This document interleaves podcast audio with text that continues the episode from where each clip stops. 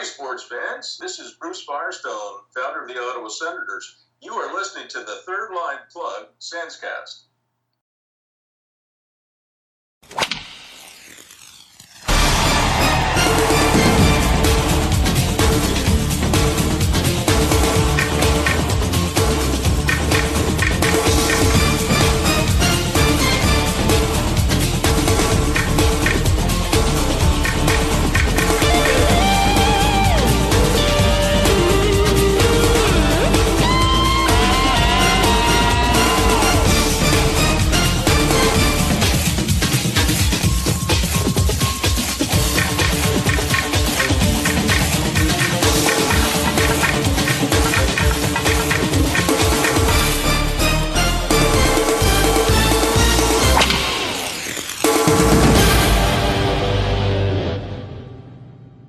How's it going, everybody? Welcome to the Third Line Plug Senscast. I am your host, Taylor Gibson.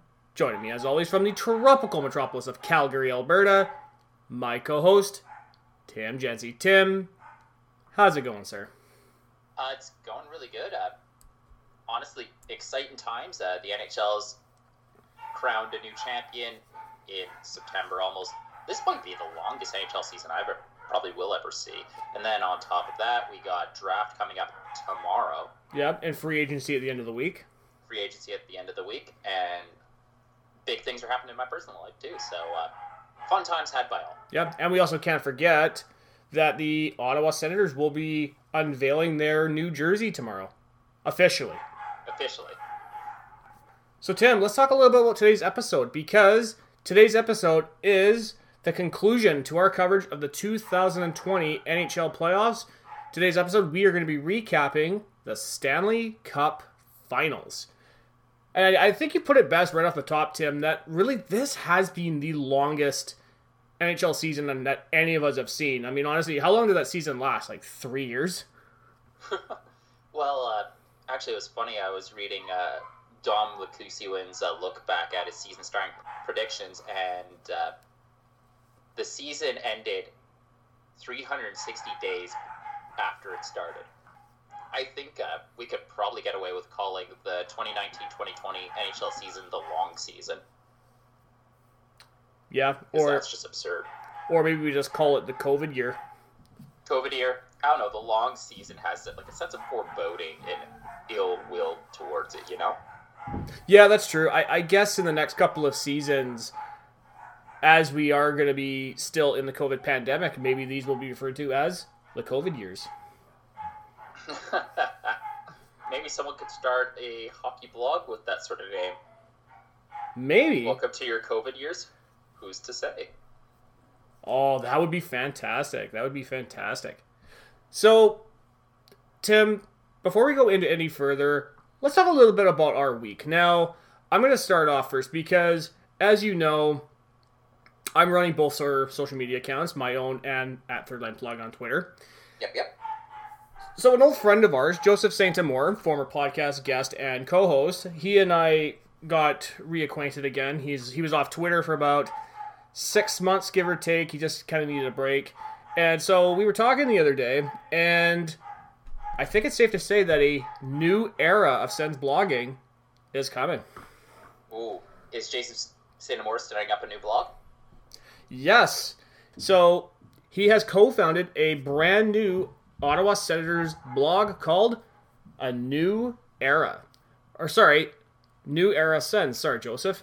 So he co-founded this with a couple of guys from Sens Twitter, including Naftali Clinton, friend of the show and follows us on Twitter, and Nick Dumoulin. So I was talking to him there today, and I got a couple of things that we need to talk about.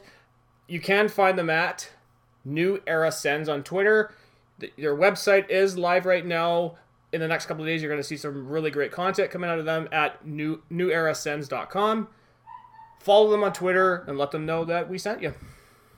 I'm going to go right now. That is a pretty logo. I know, right? And, I mean, you know what's really weird? You know, when I first saw the logo, my first thought was, how come it looks like Dilbert? I can kind of see that, like Dilbert with the Centurion helmet. Yeah. But yeah, no, it looks good, and looks like they got a nice chunky blog. to start up for a lot of people to chew over. So yeah, no, that sounds like an awesome project, and I want to see where that goes. Me too, man. Like, I'm really excited for him because, you know, like I said, he's been a former podcast guest. He was a co-host here on Third Line Plug, and he also let me know that with New Era Sens, they're also going to be doing a Sens podcast as well. Ooh, fancy stuff. Maybe I can go be awkward on his podcast now. Maybe, or... Maybe if you want to be awkward, you can say that maybe New Era Sens was riding the coattails of a certain Sens podcast you might be listening to. That's not the point, though. Oh, it looks like you're really going in on that one, eh? Yeah, they're really not going to ask us to come on now, are they? That's just like... It's about on the same level as is the Sea War. Yeah. That was pretty good. So, now that we got that out of the way, and again, congratulations to Joseph, Naftali. I really do apologize if I'm not pronouncing his name correctly, and to Nick as well at New Era Sens. Go check them out and let them know that we sent you. So, let's talk a little bit about our week, Tim. Now, this has been a pretty good week because... Not only are we concluding our coverage of the NHL playoffs, the playoffs actually ended last Monday. But I believe in your own personal life, there's been a new development that has emerged. Now, would you like to share with the listeners what that is? Well, it's not a new development. It's a resale home, but yeah, Chelsea and I bought a house. Man, that is awesome to hear, man. Congratulations. Yeah, so we'll be moving probably somewhere close to mid-month, end of the month, somewhere in that range. We moved really quickly on this, and it's funny because about two episodes back when we were doing the third round coverage, you might have noticed that Tay and I were moving pretty darn quick. There were documents to sign, and I was... liable to be off the podcast at any moment to run off, hand something off to the realtor and sign something. Yeah, so as we moved very quickly, we went from making an offer to close sale in less than a month. That's really fantastic. That's fantastic. So I guess that today's episode will be can we say this will be the final episode in the old studio? Depends when we do the draft episode. That is true. Actually, speaking of the draft, Tim, I guess we should make a little announcement right here that it's going to come as no surprise. Our next episode here on the Third Line Plug Sensecast is going to be our recap of the 2020 Ottawa Senators draft class. Now, a little disappointment, even though we are going to be doing the Sens draft class, which I'm very excited to do, because of everything going on, we won't be doing our Price is Right free agency episode this year. I know it's been a really... It's an institution at this point. It has been, but you know what?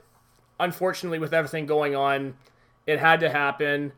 But I don't want to give too many details away, but we might be working on a little something in the future. So make sure that you keep your guys' eyes on our Twitter account for that. Yeah, I think that's most of the stuff we probably want to talk about, although I know we were talking before the episode started, but I know you wanted to talk a bit about the Bobby Ryan episode that we did last week. Yes, thank you for reminding me, Tim. So, as you guys may have noticed, our last episode was our polarizing and complicated retrospective on former Ottawa Senator Bobby Ryan.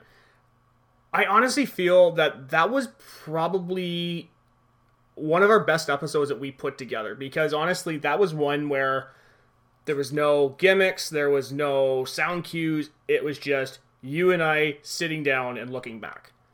And that was a very serious editorial, which I think was very necessary for something like that, because as I explained in that episode, I mean, Bobby Ryan's tenure with the Senators was one that was both complicated and polarizing at the same time. And I felt that overall... the episode itself, I thought, did it great justice. Yeah, I'd agree. I don't often listen back to the episodes. I'm just not a podcast guy, right? which is ironic now that I'm doing two of them. But yeah, I think we hit the nail on the head. Like, the tone was appropriate. The content was, I thought, was pretty good. Yeah, and overall, and it's funny because that was an episode where you would think that weeks and weeks of preparation went into that episode. And honestly, from us thinking of the idea to executing it was, what, 4 days maybe, if that? Maybe, if that, yeah. And honestly, it was an episode that I know all of our bods down in Port Huron, Michigan, really loving that episode. You know, and we still haven't gotten an email or a tweet from anybody from Port Huron, and I honestly would love to see that one day. I would love to talk to somebody from Port Huron who discovered our episode, and I'd like to talk to them, like, how did they discover the podcast? What made them be a Sens fan in a state where the Red Wings reign supreme for so long? Be interested to know. Yeah, who's to say? That is true, man, that is true. So I know that we talked a little bit about your weekend. You talked about you and Chelsea buying your first home. I actually got a chance to watch something the other night, and this is one that, given how tense the political climate in this world is right now, it was kind of a fitting movie. So a couple of years ago, Spike Lee made a movie called The Black Klansman, and I got a chance to watch it on Netflix the other night. It was just one of those movies where I saw the trailer, and I was really fascinated about it, because the movie itself is about a rookie African-American detective named Ron Stallworth working for the Colorado Springs Police Department, who is determined to make a name for himself. So he decides to infiltrate and expose the Ku Klux Klan by calling them, pretending to be a white guy whose name happened to be Ron Stallworth. Just from the trailer alone, it was one of those movies where I'm like, okay, this movie's going to be really fascinating to watch, and it came and went, and I never got a chance to see it until the other night, and it popped up on Netflix, and I was like, that's it, I'm going to sit down, and I'm going to watch this movie, and you know what, I'm not going to lie, I don't regret watching it. The movie it actually works well. The movie itself is pretty well written, and it's really intense at moments, and I'll talk a little bit in a second here. But one thing I was really surprised about was kind of like if you'd seen Django Unchained, you know that how intense and serious that movie is, but it had some like really low-key funny moments in that. Funny enough, involving the KKK, obviously, in that movie, but The Black Klansman was one that the low-key funniest moment in that movie happened in the trailer. Really? If you were to watch the trailer and you saw Ron on the phone talking to the KKK, it's not so much his whole speech about everything he's talking about. It's at the end when he hangs up and Adam Driver, who's in that trailer, I want to say they mentioned that too. He just looks at him and he goes, "You didn't really just use your real name, did you?" And he just goes, "Fuck, I did, didn't I?" That movie, I thought that moment was... I died laughing. I thought that was hilarious. I love those kind of subtle, low-key moments where... Those kind of reactional moments where I think is actually very funny in movies. And that's something I've always liked. So a couple of positives I want to talk about. So the movie itself is written by Spike Lee. And certain Spike Lee movies, which I have seen in the past, I haven't watched a ton of them. Obviously, Do the Right Thing. It is, like, Do the Right Thing I've seen, and I really liked it. The movie itself is pretty well written. Like I said, it has some low-key funny moments. A couple of things I do want to talk about. Number one, I thought the casting of those characters was pretty good. You have John David Washington, who, if you watch the HBO show Ballers, who played Ricky, he was great as Ron Stallworth in that movie. Now, John David Washington is, of course, the son of Denzel Washington, and when you watch the movie, that's the one thing I noticed. With certain things he was saying, I'm thinking, yeah, that's Denzel Washington right there. That's his kid. That's his kid. Adam Driver, who plays White Ron in the movie, his name is Flip. Wait, they got Kylo Ren to play the white version of the black guy? Yeah. That's awesome. That's a character where you really need to find the right actor for. And for me, I thought Adam Driver, who I haven't seen a ton of him. I obviously know him from Kylo Ren and the Star Wars sequels, but I don't know him really from anything else. And I thought he was pretty convincing as a character who is Jewish in the movie, who then has to pretend to be a white bigot. And talking about the KKK members, there's one guy in particular, Felix. He's a character who, he actually was my favorite out of those guys, because you watch him and everybody else is sort of like oblivious to the fact that white Ron is Jewish. And he's not. He completely sees it right away. He's like, no, like, this guy's a Jew. And he was so paranoid. And the suspense where... There's one scene in the movie where he has a lie detector test. And he's putting a gun to his head. I'm like, holy crap. I know this is a movie, man, but this is pretty serious stuff. Sounds like the shot selection is also very well constructed. Mm-hmm. It's honestly a movie that I can't really do it justice. You kind of have to watch it to really know what I'm talking about, because there's a lot of themes in the movie with race and all that kind of stuff that really play back and forth, and I think it works really well. And one thing in particular I do want to touch on, and this is not something that we've talked about on the show, but this is something you and I have talked about off air. Okay, so there's a character in the movie called David Duke. Now, David Duke was the Grand Dragon, wasn't he? I think so. David Duke was the Grand Wizard of the KKK. He was also a U.S. politician. And he's in this movie played by Topher Grace, who you might remember as Eric Foreman from That 70s Show. Really? And here's the crazy thing, Tim, because Topher Grace is one of these guys where you kind of know him from a handful of things. That 70s Show has been one, his role as Venom in Spider-Man 3, and that's about it. Topher Grace, I thought, was actually well casted in this movie. Because, and you and I were talking about this, about that, and we were talking about That 70s Show, and I said, there's something about Eric Foreman, there's such an underlying unlikability about him, and that's something that Topher Grace has always had a knack of doing well, is these very unlikable characters so well. And I think it's more of his mannerisms and the way he speaks. And he was perfect as David Duke, because there's certain moments in the movie and certain things he say, I just go, yeah, that's Eric Foreman. Yeah. Well, I think the thing is like the real person that he's portraying, I'd almost say he's like if Eric Foreman grew up, but racist. Like, actually watch David Duke talk, and it's kind of sad. Yeah.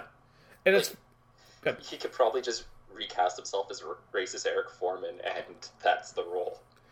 Yeah, and it's crazy. And like, there's one scene in the movie that's actually really low-key funny, where it's near the end of the movie where they have a big KKK get-together, and David Duke is there in like the full robe and whatever. And so Black Ron Stallworth is a police officer who's assigned to protect him in Colorado Springs when he comes to town. So there's one scene in the movie where Adam Driver's character is handed a Polaroid camera to take a picture with David Duke, Ron Stallworth, and this other guy with the KKK. And Ron's in the middle. He goes, 1, 2, 3. And he puts his arms around him on 3 and snaps the photo. And Topher Grace in that movie, he goes, Jesus H. Christ. I listened to that and I heard it and I was like, holy crap, he just looks like Eric Foreman, even with the mustache on. It was kind of unnerving, because, like, you know, you watch That 70s Show for so many years, and then it doesn't even look like he's aged. It just looks like Eric Foreman. That's weird. And, you know, obviously the movie is based in the late 70s, right? So that kind of helps a little bit, But yeah, like I said, like, I can't do the movie justice. You gotta check it out just to know what I'm talking about. It is very well made. It is intense. You do gotta keep in mind, though, there's a lot of racial slurs that are mentioned in this movie. Well, no shit. He's infiltrating the Klan. Well, I know, but, you know, some people might find that really off-putting, right? But you gotta go in with that context that it's not like certain movies when they talk about racism where those kind of tones... and the racial slurs are not involved.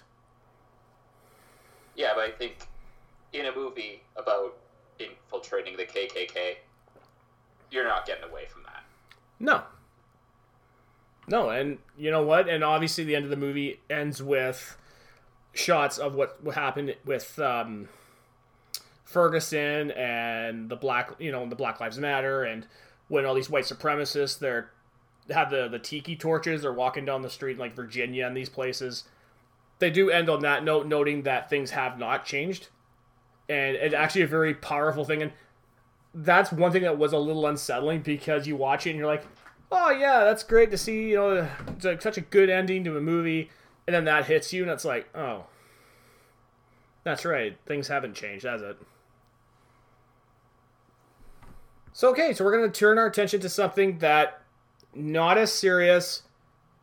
So we do got to, I don't know if you want to talk a little bit about, and we mentioned right off the top, the Senators will officially unveil their bring the throwback 2D jerseys tomorrow. Yeah, I want to see what the full proper thing is going to look like, because throughout the leaks at various stores, we've seen the Fanatics versions, which usually have some slight differences from what the actual product looks like. And I haven't been happy with the throwback jersey, honestly. No, it's a jersey that I have to admit, it is kind of boring to look at. It's a jersey that I think if I were to see it in person, I might have a different opinion on it. But the one comment I made when I saw the leaked video that came out on Sunday, and I messaged you and I says, the black jersey looks oddly faded. That might just be the camera, yeah, right? True, but yeah, I don't know. It's just weird. And I think that I have seen a Fanatics black jersey in the past, and I thought, honestly, to my eye, it did look a little tiny bit faded, very subtly, obviously, but it wasn't like a pitch black. It was like a lighter black. If that makes any sense, what I'm trying to say here, Tim. But yeah. No, I get you. Yeah. But, you know what, with the leak that happened on Sunday, I think the one thing that came to my mind was, I don't understand why fans are like, oh, yeah, this is going to be amazing, the team's actually going to unveil it, when very subtly, and this is something we actually mentioned here on the podcast, Tim, I think it was like a year or two ago, the Charlottetown Islanders of the Quebec Major Junior League brought back the PEI Senator jerseys. And that's basically what they look like. Yeah. And in a way, I'm thinking, did they actually unveil that actual jersey? Or maybe that's just me. You know, the hard thing is I don't think the Charlottetown team has any real relationship to the Senators outside of the name. True. So.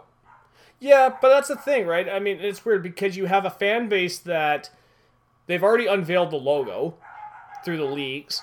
The jersey's been leaked. It's like, honestly, the fans and everybody else is doing a better job than the team is right now at unveiling this. Honestly, yeah, fair. Yeah.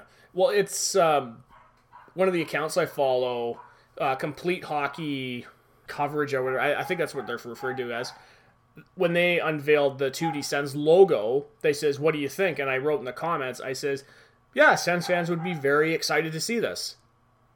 5 weeks ago, when the leak came out. Now it's like, giant tiger. You're like, yeah, this is nothing. We already know. I mean, I can't think of another team in recent years that had dropped the ball that hard on a jersey unveil. I mean, yeah, you obviously see sketches and whatever of like what the mock-ups would be, but not when the fan base and other people have already unveiled it. Not to mention, it's showing up early in stores. Although I will admit, though, Tim, if they had a updated 2D logo of like a hoodie or a shirt, I would probably buy one. Honestly, fair. I guess part of me was just hoping that we'd get the white stripe with the black stripe, sorry, with the red stripe. Yeah. Just to make the jersey pop a little more, but, you know, maybe it looks better in person. Maybe, and that's my big problem, is that I wonder if it's going to actually look better in person. But again, a few years ago when the NHL 100 jerseys were unveiled, that was what we even said here on the program. We said, like, it just looks okay. And then we see it in person, like, those look awesome. Yeah. Yeah. Honestly, I really do wish that they had the white stripe on it. I think another subtle touch I would have done, I wouldn't have gone with the I don't even know what that shoulder patch would be referred to, the circle with the wings on them. I would remove them and just put the O on there. Yeah, like the wing with, like the circle wing with the S in it? Yeah. Yeah, I could get behind that. Yeah, like the mock-up of Thomas Chabot. Mm-hmm. So, Tim, do you have any more comments you want to make before we head off into our recap of the Stanley Cup Finals? No, let's talk Tampa. Okay, so if you don't mind, Tim, we're actually going to take a quick break here because on last week's episode, or sorry, not last week's episode, our previous playoff episode, I actually mentioned that there was going to be a music mashup. Oh, to how wrong we were? No, not that. The other kind of mashup. You know, Death by Pantera or Durstless Limp Bizkit. Did you actually make Durstless Limp Bizkit? Well, I'll tell you what, Tim. Maybe we'll take a quick break, and we'll find out. So, guys, we're going to take a really quick break here on the Third Line Plug Sensecast, and we will return with our recap of the 2020 Stanley Cup Finals. Coming right back. Hey, this is Brandon Mackey, staff writer for Silver7Sens.com and host of Internal Budget Podcast. You're listening to the Third Line Plug Sensecast. All right. Keep on rolling, baby. You know what time it is.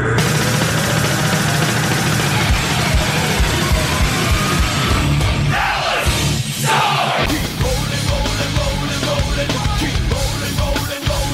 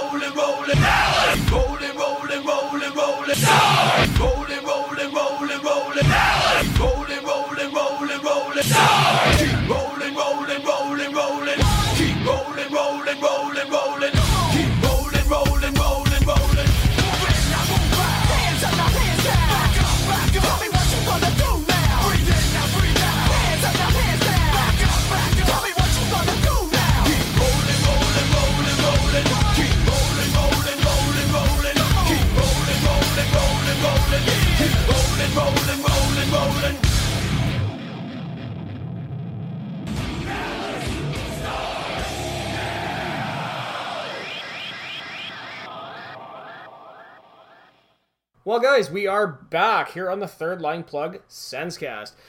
So before we talk about our recap, one thing that I actually failed to mention, Tim, in our first half of this episode was about the episode of Spitting Chicklets where former Ottawa Senator Andy Sutton appeared on.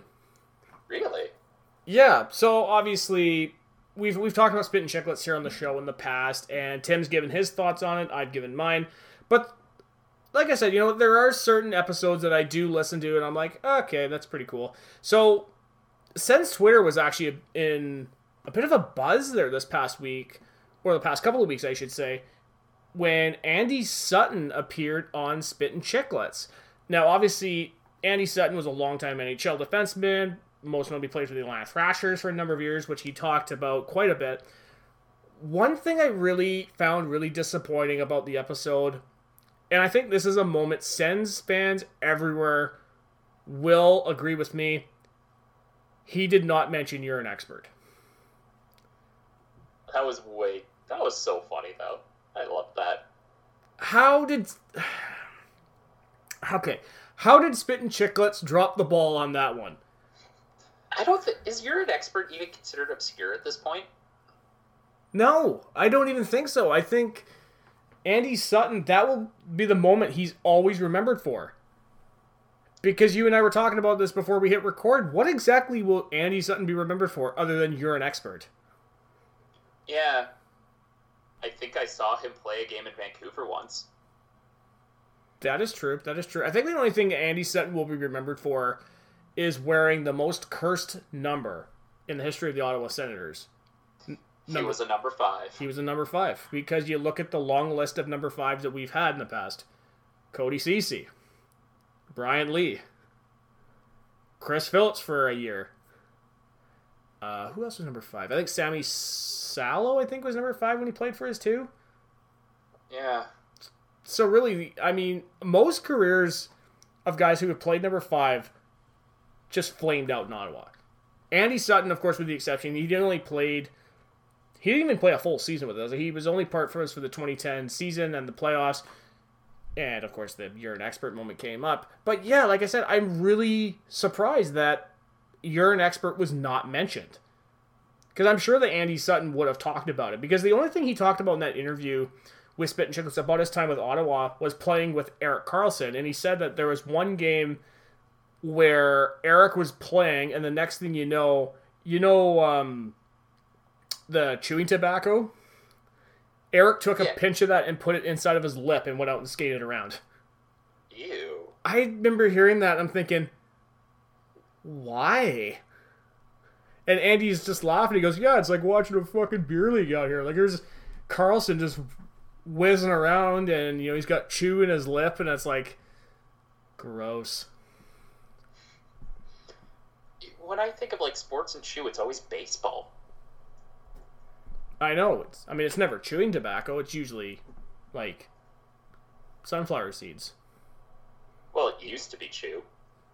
Yeah, that's true. Well, also cocaine was very prevalent in baseball, too, so...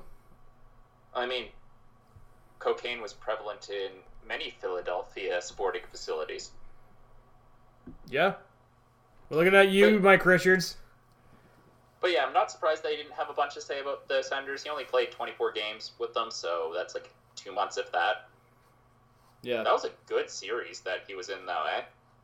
And that massive hit on Jordan Leopold, where he pushed him into the penalty box.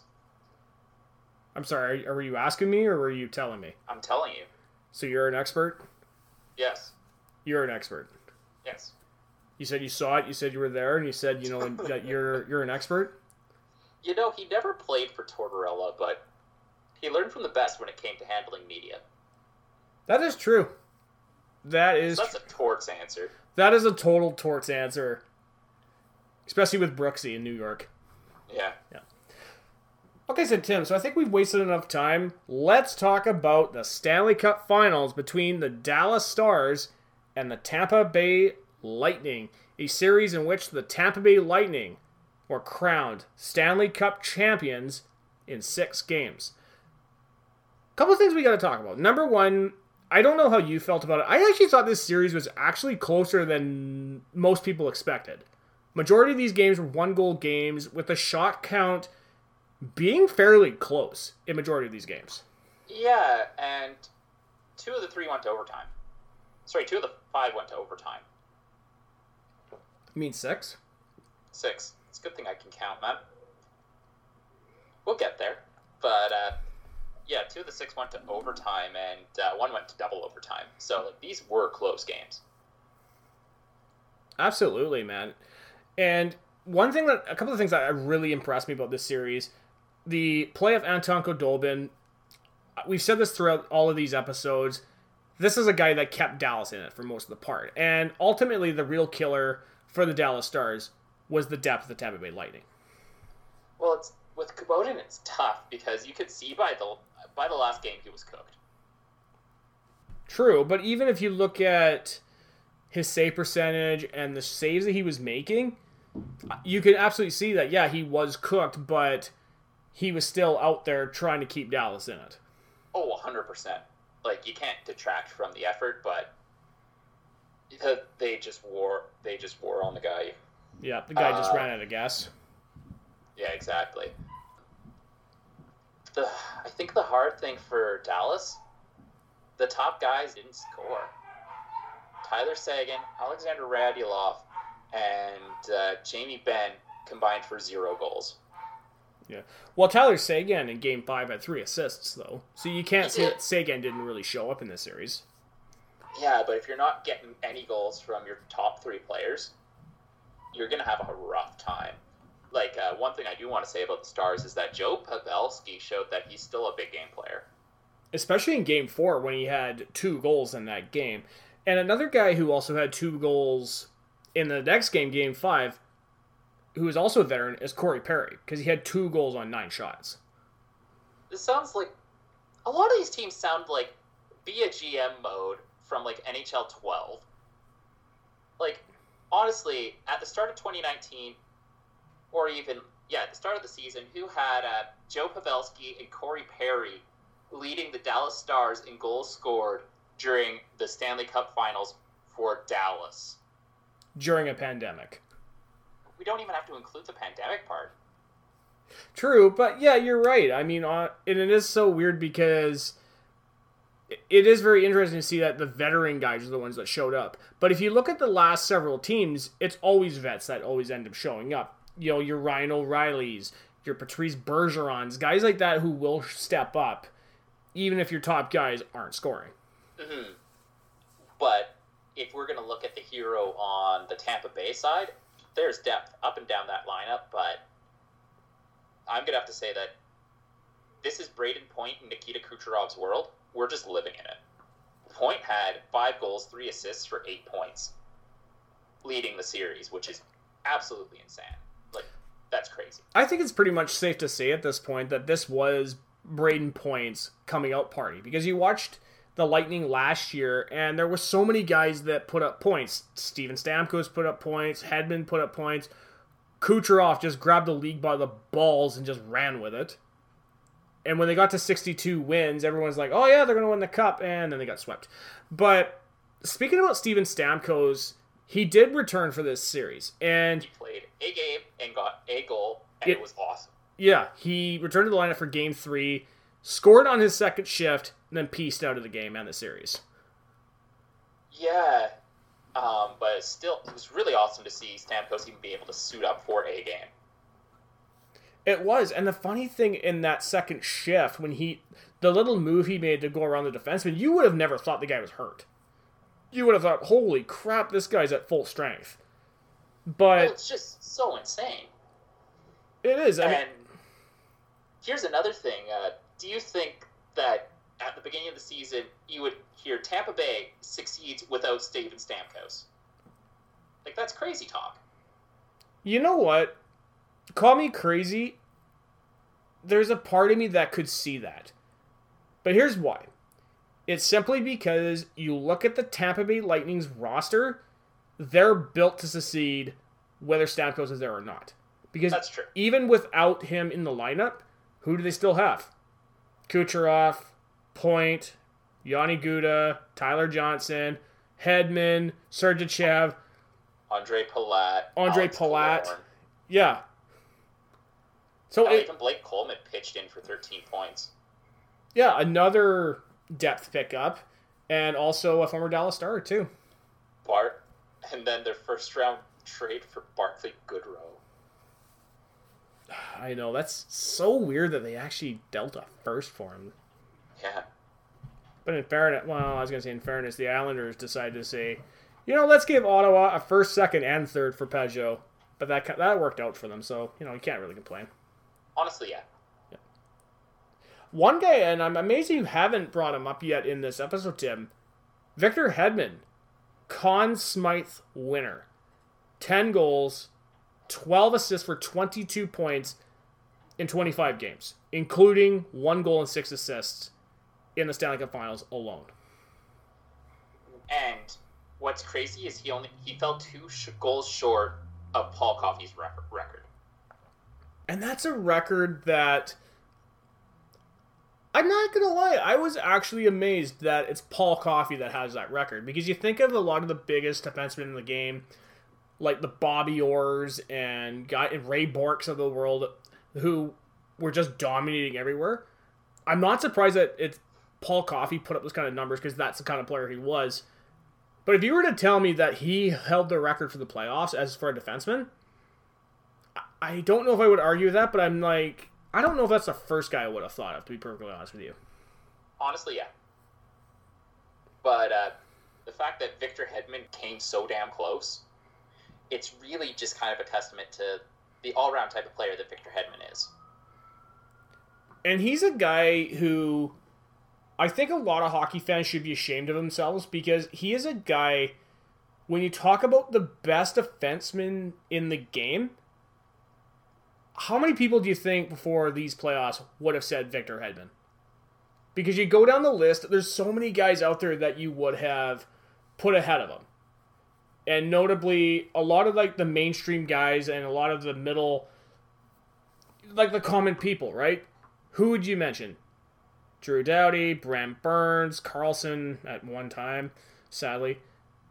Yeah. Nobody would have said Victor Hedman. Roman Josi is another guy who also I don't think gets enough respect. No, true. I think he deserved to win the Norris this year.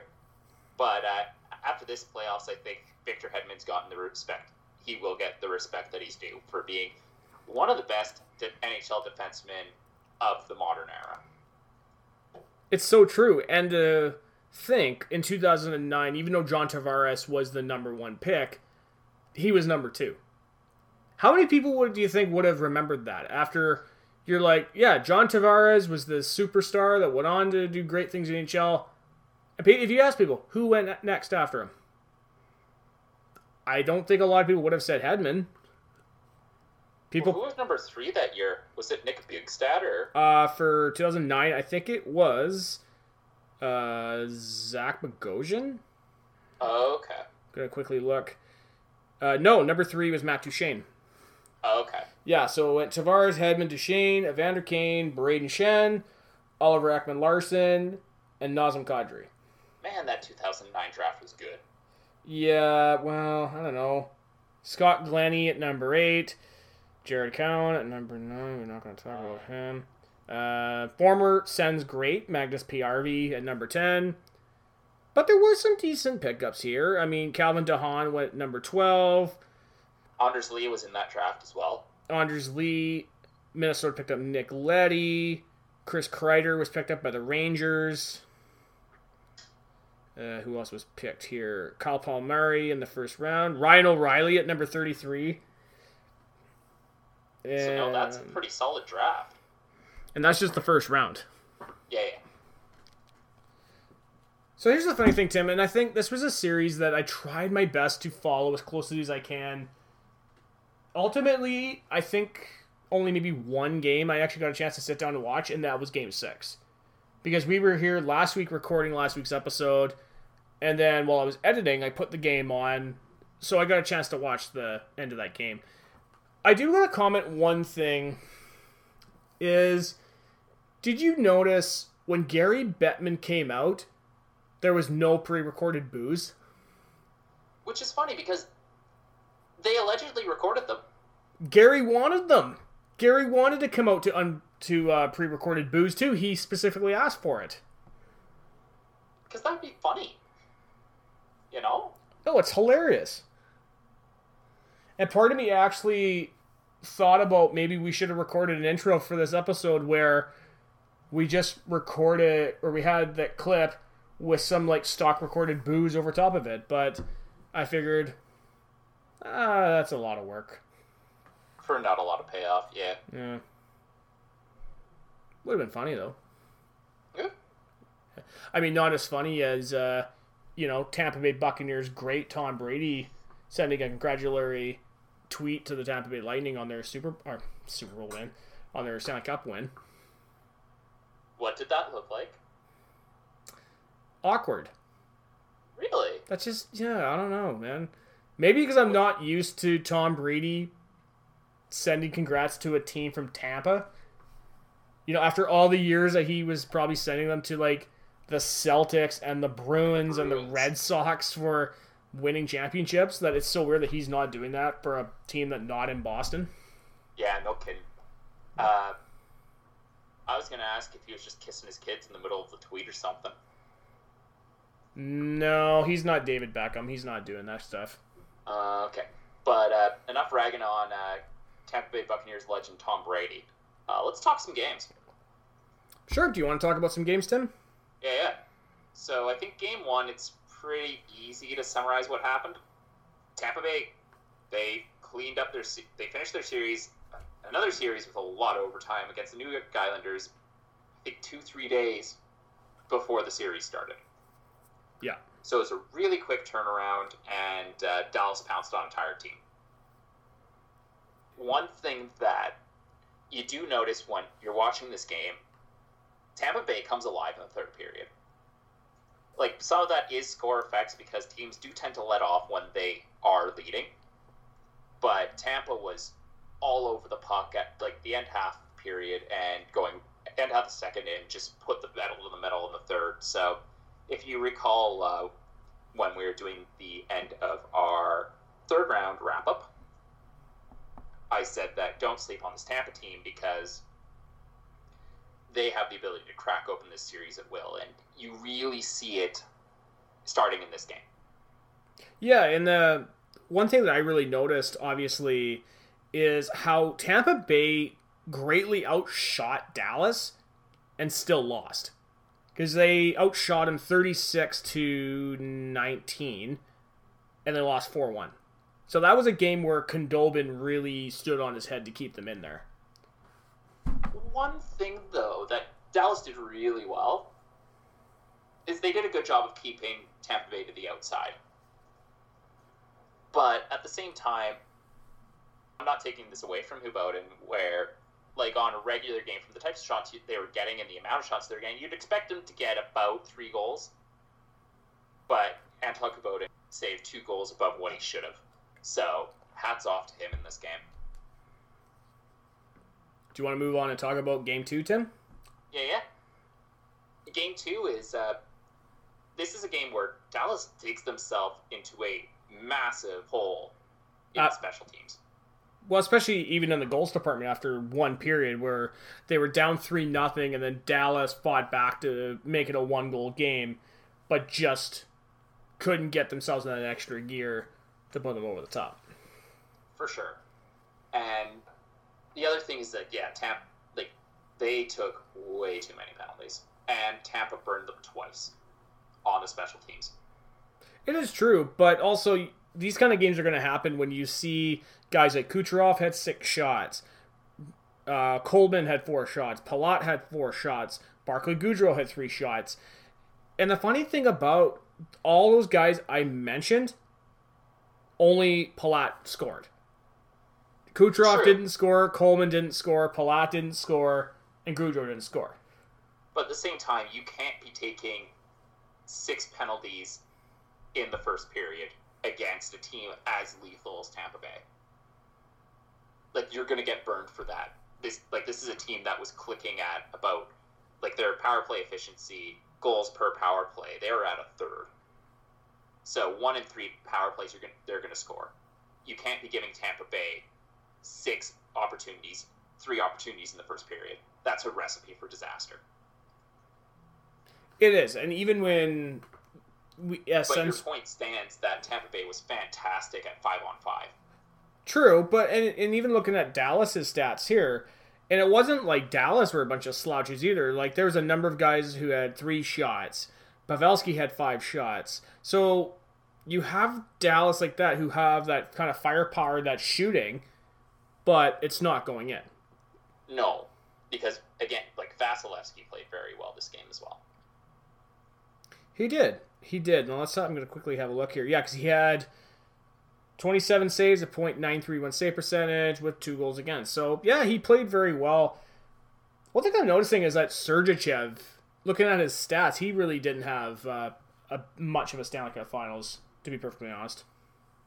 It's tough because I don't think he showed up on the score sheet, but watching those games, man, Sergeyev looked really good.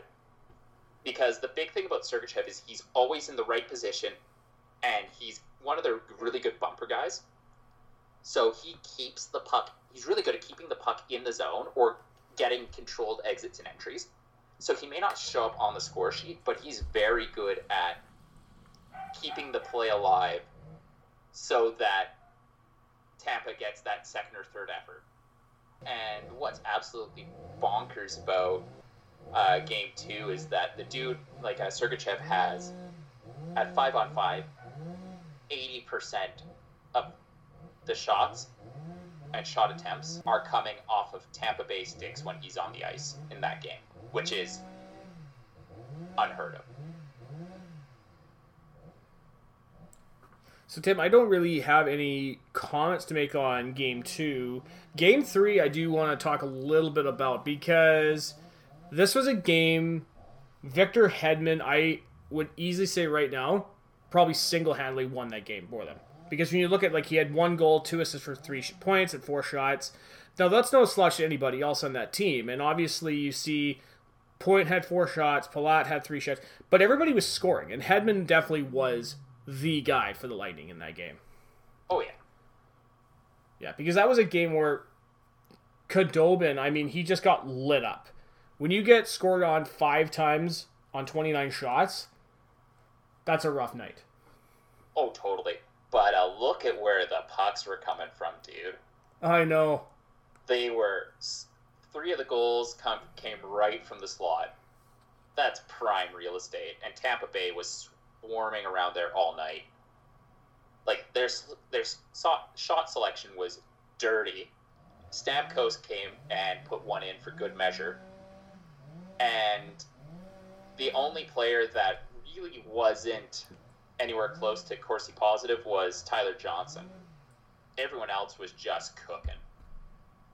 And when we're talking about Tampa Bay's ability to just break open a game and run with it, this is what we're talking about.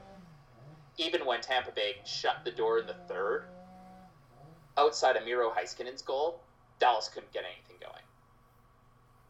And this game, it reminded me a lot of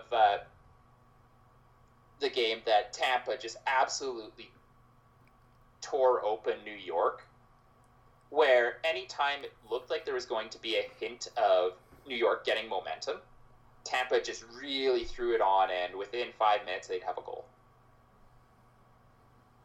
So, Tim, I have no more comments on this one if you want to head on to where we are right now. Game 4? Game 4. Oh, this was a fun one to watch. It was, and I think this was the game that I did watch parts of it, because I'm trying to remember what I was doing that night. Was I recording? No. I don't remember what I was doing that night. I think I might have been working. And it was a game where I got home and I watched a bit of the highlights. And you know what? It was a pretty good game. Joe Pavelski, though. I mean, that's a guy who, as we said at the beginning, I mean, it's always those kind of veteran guys that really help out in that series. This is a game where Joe Pavelski really stepped up for Dallas. When you have 2 goals on 2 shots, and Tyler Seguin has 2 assists on 3 shots, and Ben has an assist, and it wasn't like it was just the top guys doing it. You had Klingberg, you had Lindell, shot with hammering shots. Radulov had 3 shots. So they're getting shots from everywhere. The only thing that really didn't help them, now in fairness, Tampa Bay had quite a number of great shots in that game, was Khudobin. But I don't blame it on that, because honestly, it's tough to have pretty good numbers when you're letting in 5 goals. It is, and the other thing is just Tampa Bay just stormed the crease in the slot again. Like, they just got right in there and were relentless. And they were getting 2 even-strength goals, 3 goals on the power play. So this was another example of just Tampa Bay finding ways to score goals pretty much at will. And they looked really good doing it. And that overtime, just Tampa came out and just stormed the ice. And Dallas never really saw the puck. It was honestly kind of insane.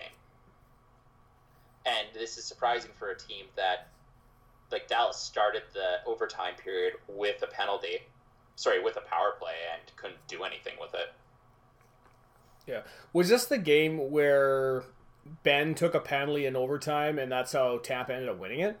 Yeah, with Shattenkirk, of all people putting the overtime winner away. Yeah. Well, I was going to say, did you see the comment that was made after that game where I think it was Tyler Johnson was the guy that Ben tripped up? And I think somebody on Dallas says, well, how hard could it have been? All you had to do was blow him over. He would have fell down.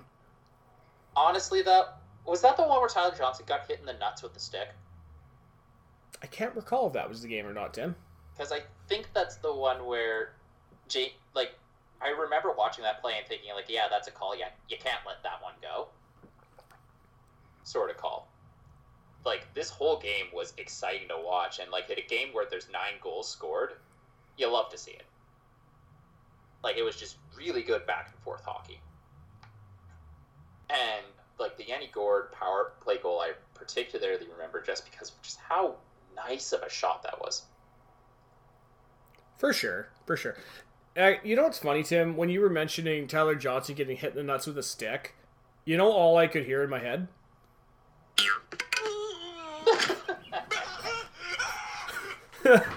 All I thought of was Hans Moleman getting hit in the testes with the football.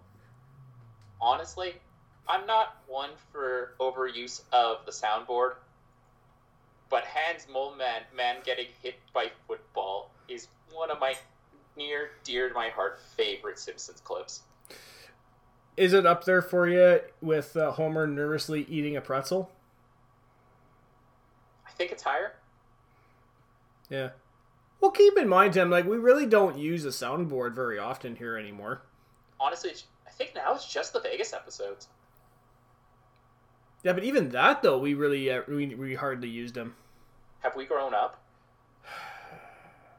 No. Well, yeah, maybe. Honestly, yeah, I think the only reason that we don't use it is because I don't know how to hook one up to my computer so I can start using it, but it's probably for the best. Come on, we're not in Season 1 anymore, okay? Jeez. This is for the better. Yeah. I can only hear you scoff at me from fucking how many thousands of miles away. Yeah, pretty much. Yeah. But yeah, so, like, if anyone will ever has, like, 2 hours to kill and they want to go back and watch a playoff game, this is what I'd recommend.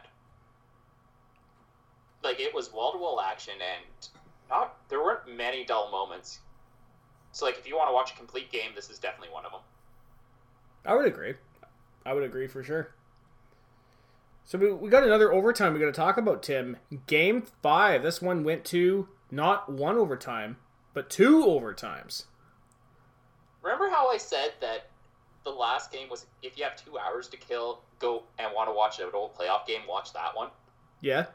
Don't watch this one. This one dragged. Like, how bad did it drag? Did it drag, like, a 17-18 Sens hockey game, or Dreyas is not that interesting? There were long stretches where there was a lot of shots, but they weren't good. And you could tell that Tampa wasn't fully there. And I'm actually surprised this one ended up going to double overtime. But once you got to overtime 2, you really got the feeling that Dallas was going to take it. And it was weird because I remember thinking going into watching this game, I thought this game was going to be the game where Tampa Bay takes it, because by the end of Game 5, man, Dallas looked cooked. Yeah, they just started running out of gas by that point. Yeah, like, it was slow. They were taking a lot of bad penalties again. And I thought that, like, during regulation, I thought that Tampa was the better team, but then overtime came and I was just like, come on. And even during first overtime, Dallas was kind of dead. Were they just tired or just going through the paces at that point? They looked tired. But one thing that Dallas did very well is they really concentrated their firepower, and I think this was their best game they got out of their veterans, and yeah, definitely out of their veterans, because you had 2 goals from Corey Perry and a goal from Joe Pavelski. Yeah, and I'm just looking at the stats right here. Corey Perry, 2 goals on 9 shots. Pavelski had a goal on 2 shots. But Tyler Seguin, even with 3 assists, and I think that, I'm trying to think, he had 5 assists or 6 assists in the series. So you can't say that he didn't show up. Even though he didn't score a goal, he was definitely trying to make plays happen. Yeah. It's just that his line itself wasn't scoring at all. Well, they split Seguin from Ben and Radulov and put him with Perry and Kiviranta. So the Seguin Perry line actually worked pretty well. Like, Corey Perry and Kiviranta they were the only positive Corsi players for Dallas in a game where just the puck possession play was completely dominated by Tampa Bay. For sure. And I'm just looking at Tampa stats right here. And you're absolutely right. This is a game Tampa should have won, because I'm looking at the stats. It's like 5 shots, 5 shots, 4 shots, 3, 3, 2, 2. So you get a lot of shots out of a lot of guys. It's just that Palat and Sergeyev were the only ones that ended up getting goals for them. And that Sergeyev goal was nice. Yeah, actually it was. That was a really nice goal. And then both teams just rang really close shots off the post. So, like, this game easily could have been 3-3, or it could have been dealt with in regulation. Like, that's just how close of a game this was. And I was actually really surprised that they played these games in back-to-back. And it was back-to-back games that had, between the two games, 3 periods overtime. That's a lot of hockey. Yeah, that is a lot of hockey, man. And I don't blame Dallas and Tampa for kind of slowing down in, like, the overtime periods. It definitely really isn't the greatest for them, but it is what it is, eh? Because, like, longer stretch of hockey in this playoffs, I think, was Tampa versus Columbus, where they played a back-to-back, and the first game had 5 overtime periods. So, yeah. No. And I remember that Perry goal being it was a very Corey Perry goal. Let's put it that way. Honestly, yeah, that's probably the best way to put it, to be perfectly honest with you, because that was a goal where he was in the slot, the puck bounces out, and he just swats at it. And honestly, that's kind of how overtime goals are. That is true. But yeah, I don't really have much more to say about this one. So now we've come to this, Tim. Game 6. The Tampa Bay Lightning took this one 2-0 to secure their second Stanley Cup in franchise history. One thing I will mention about this, Tim, I can't remember who made the tweet, and they said that Tampa Bay and Ottawa came in the league at the same time, and yet Tampa Bay has 2 more cups than we do. That was Bruce Firestone? I don't think that was Firestone. I think that was somebody else, but I think Bruce did tweet. He says, now who's everybody going to cheer for? Obviously not Tampa, because gotcha. They're our expansion brethren. No, I think I would have remembered if it was Bruce, but I don't think it was him. I'll just quickly double check here. I don't think it was. No, I think it was like Steven Sens or something. Okay. Oh, never mind. No, well, Bruce did put out his own tweet. It says, Two NHL expansion franchises born the same day, December 1990. One has 2 Stanley Cups, the other 0. Dang, congrats Tampa Bay. What a great guy. This is a classic put-away game. Yeah, this was the only game that, like I said, this is the only game I really got a chance to sit down and watch. Tampa Bay just fucking dominated Dallas. There's no other way to put it, to be perfectly honest with you. Well, it's like Tampa Bay come out hard early, get 2 goals, and then park the bus. Actually, it's not even really parking the bus, because Tampa Bay was still... They were getting their looks until about the last half of the third period when they're like, right, we're locking this one down. And Dallas couldn't really do anything about it. Even with the late power plays. Yeah, I mean, it was very, very sad to see our expansion brethren win the Stanley Cup. But it's also much more sad that I will now not get the chance to watch a socially distanced Stanley Cup parade. Yeah. However, the Lightning Cup parade, though, that was something else. I didn't get a chance to watch it. So, basically, what the Tampa Bay Lightning did is, because they're socially distancing, they can't have people in the streets. So, basically, what they did is that they rented a bunch of boats, and they just boated along the long stretch of water they have in downtown Tampa Bay while holding the Stanley Cup. Okay, that's kind of cool, though. It is. I mean, Alex Killorn, He was riding on a jet ski with Stamkos on the back, hoisting the Stanley Cup. The best part of that whole thing, though, was that they had the Coast Guard there, and the Coast Guard over these speakers is like, attention, Tampa Bay. Stop pouring beer into the water. The fish is getting very drunk. That's hilarious. Yeah, and somebody on Twitter made a mention that when the Sens win the Stanley Cup eventually, they want to see Brady Tkachuk on a jet ski down the Rideau Canal. You kill your jet ski. But, you know what? That's amazing. That needs to be happening. We need shirtless Brady Tkachuk on a jet ski with the Stanley Cup. Yeah, I'd pay to watch that. But, no, I watched the awards ceremony when they handed out the Conn Smythe and the Stanley Cup, and the pyrotechnics were sweet. I know. Eat your heart out, WWE. Yeah. We should do more of that. And I know we can't. There's fans in the stands. But we should find a way to do it safely. Yeah. Yeah, honestly, it would be amazing to see that in the stadium. Honestly, the NHL playoffs as a whole, I think they went off way better than anyone expected. You know, and I think that's something that a lot of people aren't giving Gary Bettman enough credit for, is that we went through a playoffs of over 60 days without a single positive test. Especially when you real disruption. Yeah, when you compare that to other sports leagues like baseball, like the NFL, which are now getting positive tests, this is a huge triumph for the NHL. Yeah, and just the fact that everything worked exactly as expected. The only real logistical issue was Columbus and Tampa decided to play almost 3 games worth of hockey in one sitting. But you can't blame that on the NHL. No.